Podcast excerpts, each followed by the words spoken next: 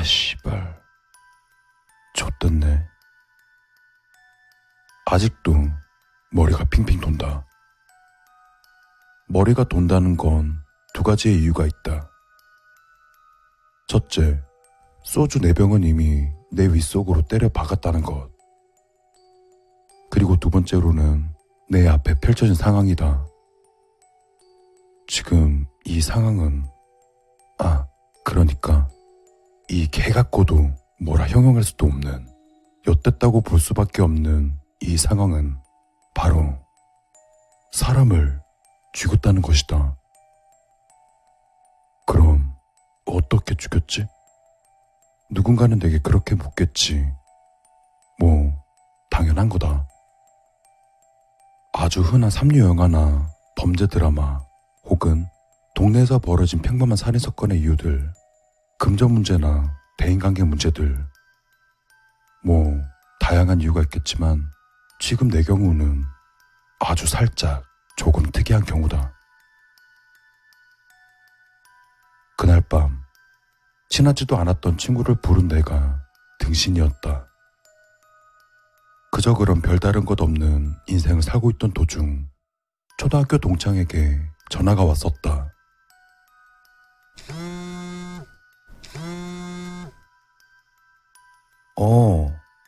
여보세요? 자세한 내막 같은 건 시시하니 그냥 넘어가도록 하겠다. 이 이야기를 듣고 있는 당신들은 어차피 이런 얘기 해봤자 지루할 게 뻔할 것이다. 아주 뻔한 이야기일 테니 굳이 말하지 않아도 누구나 이 사건을 이해하기엔 충분할 거라고 생각한다. 어쨌거나 그 녀석을 내 자취방에 초대하여 그간 못했던 이야기들을 나누던 도중 소주 세 병을 걸치면서 녀석과 어깨동무까지 하고 별 지랄을 다 했건만 여기 뻗어있는 이 녀석이 내 학창시절 이야기를 거들먹이면서 나를 욕보일 줄은 꿈에도 몰랐었다. 그래서 홧김에 어깨를 밀쳤지만 문지방의 관자놀이를 지켜 그대로 죽어버릴 줄은 전 세계 브로커도 모를 일이었다. 어느 누구라도 이 상황은 오만 가지 생각이 온몸을 훑고 지나갈 것이다. 뉴스 속보에 내 얼굴이 대문짝만하게 나와 새거랑 차서 경찰차에 처박히는 생각, 혹은 공소시효가 지날 때까지 잡히지 않고 벌벌 떨며 숨어 지내는 생각. 이도저도 아니라면 그냥 자수하고 마음 편히 깜빵에서 썩는 생각. 아, 이 족같은 상황. 어떡하지 이걸? 한참을 고민하다 결국엔 시체 유기를 택했다. 결정을 내린 건 진짜 순식간이었다. 난 언젠가 이런 생각을 한 적이 있다. 그게 언젠지는 모르겠다. 내 알바도 아니고. 일단 내 집은 아니었고 어떤 식당이었던 것으로 기억한다. 거기엔 대문짝만한 TV가 걸려 있었고 뉴스 속보가 나오고 있었다. 그때 뉴스에서 나오던 내용은 다 낡아빠진 모자를 둘러쓰고 경찰 두 명에게 끌려가는 어떤 범죄자 놈이었다. 그래, 뭐 그런 건 딱히 중요하지 않다. 뉴스의 빨간 자막은 그 녀석의 재질을 나타냈고, 자막은 그 범죄자 놈이 시체 유기를 해서 산속 어딘가에 묻었다는 것이었다. 그때 난 멍청하게 탁구하기를 처먹고 있었고, 야, 저런 새끼들은 도대체 무슨 생각으로 저 짓을 하는 거지? 잡힐 거란 생각을 안 하는 건가? 라며 한탄을 내뱉고 있었다. 하지만 지금 내가 어우씨 이거 왜 이렇게 안 빠져?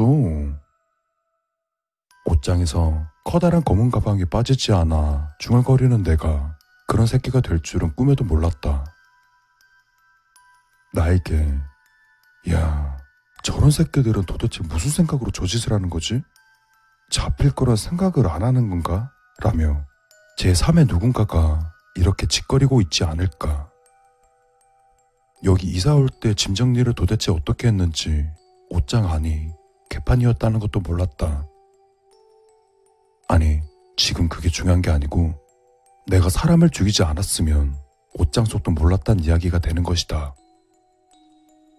난 커다란 검은 가방을 빼고 나서 식은 땀이 줄줄 흐른 손으로 얼굴을 한번 쓰다듬었다. 그러다 슬쩍 저기 쓰러져 있는 초등학교 동창놈을 바라보았다. 쟤는 왜 나한테 연락을 해서 이렇게 죽어버렸을까? 또 그렇게 친하지도 않았던 놈인데 난 얘를 왜 불렀을까? 또다시 한번 수만 가지의 후회가 밀려오지만 이미 끝나버린 결과를 만회할 수도 없으니 그 녀석의 머리를 들어 끙끙거리며 화장실로 향한다. 이 녀석은 도대체 뭘 처먹었길래 이렇게 무거운 거야? 그리고 얼마간의 시간이 흐른 뒤에 현재 상황이다. 20대 초중반으로 보이는 아가씨가 울상이 다 된 표정으로 내 앞에 있다. 장소는 내 방. 검은 가방은 두 개. 가방이 왜 두 개냐고? 지금 그대들은 의문이 들 테고 어안이 벙벙해져 있겠지. 근데 어안이 제일 벙벙한 사람은 지금 이 상황에서 나라고 할 수밖에 없다. 세상만사 내 앞을 제대로 예측할 수 없고 제대로 살아가기도 바쁜 인생이다. 인생에 있어 가장 중요한 게 뭐냐고 나한테 묻는다면 난 타이밍이라고 말할 것이다. 타이밍만 제대로 먹혀도 인생 반쯤은 성공한 거다. 근데 내 인생은 좆됐다. 어, 그냥 좆된 게 아니라 진짜 개좆됐다. 동창놈을 가방에 넣어 깊은 강 속에 버리려 했건만 스무 걸음도 못 걸어서 내 계획은 끝나버렸다. 어쨌거나 오늘의 이야기 포인트는 바로 여기다. 옆집에 나 같은 살인자가 있을 줄은 아무도 몰랐을 것이다. 범행 계기도 똑같고, 범행 방법도 똑같고, 범행 은닉 처리 방법도 똑같고, 허나 다른 점이 있다면 성별과 나이뿐. 그 가방 들어있는 거 혹시 정확히 10분 전 금발의 여대생이 문을 활짝 열은 나에게 떨리는 목소리로 말했다. 몸을 숨길 여유도 없었다. 내가 문을 열고 가방을 들쳐맬 때 그녀도 끙끙거리며 나랑 똑같은 검은 가방을 들고 있었으니까. 그리고 그녀의 가방 속에도 자신이 죽인 시체가 들어있었겠지. 아, 이거요? 멍청하게 벙쪄있던 나와 별반 다를 것 없이 그녀의 상태도 굳어 있었다. 서로 그렇게 몇 분간 마주보고 있다. 지금 이러고 있다간 큰일 나겠다 생각하고 가방을 있는 힘껏 집으로 다시 던지며 퍽 하는 소리가 복도에 울려 퍼질 때까지 또 가만히 있다가 문제의 그녀한테 손짓을 하면서 말을 꺼냈다. 저기, 일단 들어와 보실래요? 네? 아니, 빨리. 그 가방은 집 안에 던져놓고 빨리요. 아, 아, 네. 화목한 아침 인사를 하는 것 마냥 여대생을 집 안에 들여오기는 성공했었다. 분명히 사건이 벌어지기 전의 방과 지금의 방은 똑같은데 무언가 180도 달라져 있다. 그건 이 여자가 집 안에 들어와서 그런 것도 아니고 저기 고깃덩어리가 된 동창놈 때문도 아니다. 이 말도 안 되는 상황 때문이다. 아니, 어떤 놈이 운이 이렇게 지지리도 없을까? 그 검은 가방 안에 든 거, 시체. 맞죠? 이 여자, 시선을 회피하고 몸을 베베 꼬기 시작한다. 뭐, 이쯤 되면 서로 알 거 다 안 사이가 돼버렸다고 장담할 수 있다. 그러니까, 너도 살인자. 나도 살인자. 아, 이거 쌤쌤이네. 핏물은 다 뺐어요? 얼핏 보면 정육점에서 고기 썰면서 들을 법한 말이지만 그 고기가 사람 고기라면 분위기가 상상도 못하게 소름 돋게 된다. 여대생은 벌벌 떨고 있다. 당연한 현상이다. 보통의 사람이라면 사람을 죽인 것만으로 제정신이 아닐 정도로 온몸이 떨릴 거다. 거기다 토막까지 냈으니 정신이 붕괴되는 거야 당연지사. 하지만 냉정해지자. 냉정해질수록 상황을 더 유리하게 볼 수 있다. 지금 난 소풍 온게 아니다. 더더욱 지금은 공범 아닌 공범 비스무리한 목격자가 되어버린 이 여대생과 나와의 끔찍한 유대적 관계. 이걸 어찌 풀어가야 하는가? 방에서 슬슬 고약한 냄새가 풍기기 시작한다. 날이 더워서 그런지 시체가 금방 썩어가는 듯 했다. 내가 시체에 관해 물어도 이 여자 모르쇠 일간이다. 묵비권 행사다 이건가? 어차피 똑같은 입장일 텐데 앞만 가려봤자 너나 나나 이미 끝난 건 똑같다. 이쯤 되면 서로의 입을 막을 무언가가 필요했다. 입막음 될 수밖에 없는 것이라곤 당연히 서로 같은 처지에 어느 한 명이라도 이 상황을 신고했다가 어느 한쪽이 불리해질 수밖에 없을 테고 토막까지 낸 이상 경찰에 걸리고 싶지 않은 건 피차 일반이다. 그런데도 내가 입을 막을 무언가가 필요하다는 것은 나와 이 여대생 둘 중 누구 하나가 먼저 걸릴 때 일이다. 같이 걸리면 그야말로 다 끝난 거지만 그런 타이밍은 기가 막히게 또 없다. 누구 하나가 걸리면 경찰은 옆집에 사는 사람을 신문할 테고 무엇보다 옆집의 일을 알고 있는 범인은 홧김으로 옆집도 토막살인을 했습니다. 라고 짓거릴 가능성이 높다. 만에 하나 그런 불상사가 생긴다면 감옥에 가는 거야 시간 문제일 것이다. 그러면 이 여자의 입을 어떻게 막아야 하는 걸까? 뭐, 일단 진정하고 좀 앉아요. 저 가방은 무시하시고, 일단, 뭐 마실래요? 냉장고에서 음료수를 꺼내려던 순간, 난 다시 냉장고를 닫았다. 여대생이 축 늘어져 입맛도 없어 보이는 창백한 표정이라 상황을 떠보는 건 상당히 어려울 듯 했다. 대학생? 대학생, 맞죠? 아니, 이렇게 젊은 여대생이 어떻게 시체를 토막낼 생각을 했대요? 그거 여간 힘든 일이 아닌데. 뭐, 나도 토막내긴 했지만. 싱크대 앞에서 뒷머리를 긁적이며 여자를 바라본 나는 계속해서 머리를 굴려봤다. 최후의 수단은 이 여자를 죽일 수밖에 없을 것이다. 하지만 그렇게까지 한다면 경찰에 걸릴 위험은 두 배로 높아질 테고 난 살인자가 아니라 타의에 의한 살인자로 남고 싶은 것이다. 그리고 여러 가지 생각을 할 때쯤 갑자기 여자가 고개를 들고는 의문이 가득한 표정을 지었다. 저기요, 아저씨. 아까부터 핏물이다, 시체다, 토막이다, 이러시는데, 무슨 소리세요? 뭐? 이 여자 지금 뭐라고 한 거지? 이 여자 분명히 사람을 죽인 거 아닌가? 나도 모르게 손에 들고 있던 컵을 떨어뜨렸다. 좀 더 생각을 했어야 했다. 아까 그 검은 가방에 들어있던 게 꼭 시체가 아닐 수도 있는데. 왜 시체라고 확정을 지어버린 거지? 아니, 그건 당연히 시체 아닌가? 시체일 수밖에 없다. 이 야심한 새벽 3시에 사람이 들어갈 만한 큰 검은 가방을 낑낑거리고 나온다는 건 당연히 사람을 죽여서 묻으려는 게 아니겠는가? 고개를 젓는다. 현기증이 일었다. 내가 내 범죄를 사방팔방에 알려버린 꼴이 되고 만 것이다.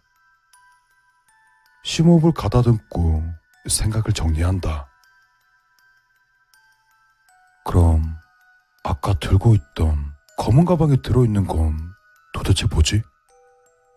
시체가 아니라면 뭐가 들어있다는 건데?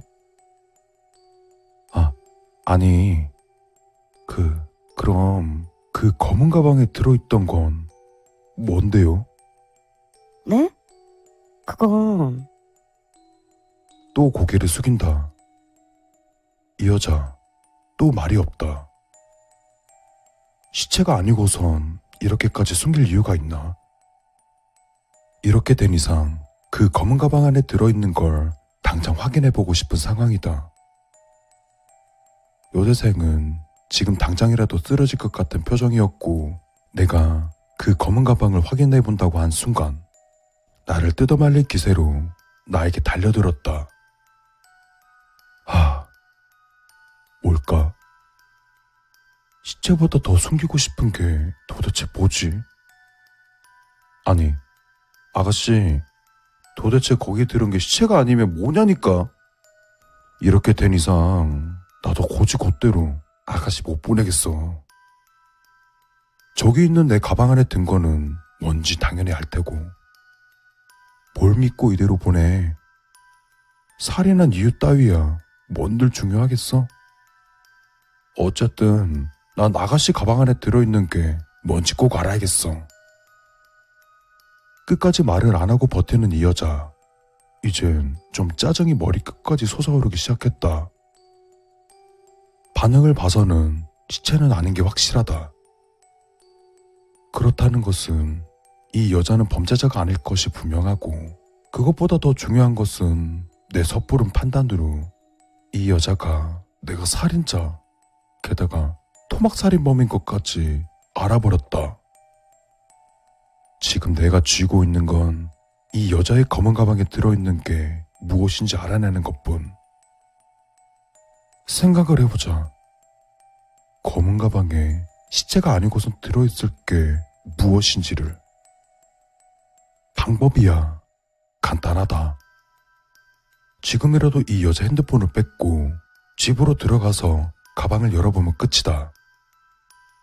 하지만 그렇게 해서는 여자가 도망갈 수밖에 없고 그렇다고 강제적으로 몸을 포박하자니 포박하는 과정에서 육실을 정도로 몸을 떨어댈 것이 분명했다. 그래, 기절을 시켜야겠다. 난 최대한 범죄를 더 저지르고 싶지 않다. 어떻게든 이 여자의 약점을 알아내야만 한다. 아저씨 사람 죽이신 거죠? 여대생이 당연한 소리를 짓거리고 있다. 아까부터 시체 이야기만 지겹게 꺼내고 있었는데 그걸 대묻고 있다. 그것보다 검은 가방에 뭐가 들었는지 알려나 주지. 아니, 아가씨, 그런 질문 말고 그쪽 검은 가방에 뭐가 들었냐니까? 대답 안 해? 내가 큰 소리를 지르자 그제 어쩔 수 없다는 듯 여대생은 입을 열기 시작했다. 난 경청할 수밖에 없었다. 궁금하시면 확인해 보세요. 진짜 신고 같은 거 안 할게요. 아니, 못해요. 전 아저씨도 그쪽 부류인 줄 알았어요. 그래서 저기 검은 가방 혹시 제 거랑 똑같은 거 들었나 해서 깜짝 놀라서 물어봤던 건데 진짜 시체라니 그것도 토막 남일 같지가 않네요. 여대생은 이상한 말을 쏟아내고 있었다. 내가 예전에 보았던 뉴스에서 엽기적인 토막살인 사건보다 더 이상한 소리를 말이다. 그리고 오늘 동창을 토막내면서 속을 여러 번 개어낸 것보다도 더 이상한 의문의 말을 짓거리고 있었다. 그쪽 무료? 남일 같지가 않다고? 여기 가만히 있어봐 아가씨. 아가씨 말대로 확인해보고 올 테니까. 뭔가 잘못되었다. 단단히 잘못된 건 분명했다. 근데 그게 뭔지를 잘 모르겠다. 적어도 내가 토막살인을 한 거에 대해선 아니었다. 여대생이 잠기지도 않는 집 문을 연 순간 거기엔 활짝 열린 검은 가방이 있었다. 그리고 거기엔 나와 나이가 비슷한 남자 한 명이 멍한 표정으로 날 바라봤다. 남자는 알몸이었다. 퉁, 퉁, 퉁. 사지가 잘린 창백하게 생긴 여자가 통통 뛰며 남자의 두 손에 안겨 고이 들렸다. 아, 뭐야. 형씨도 이런 부류였나? 말을 하지.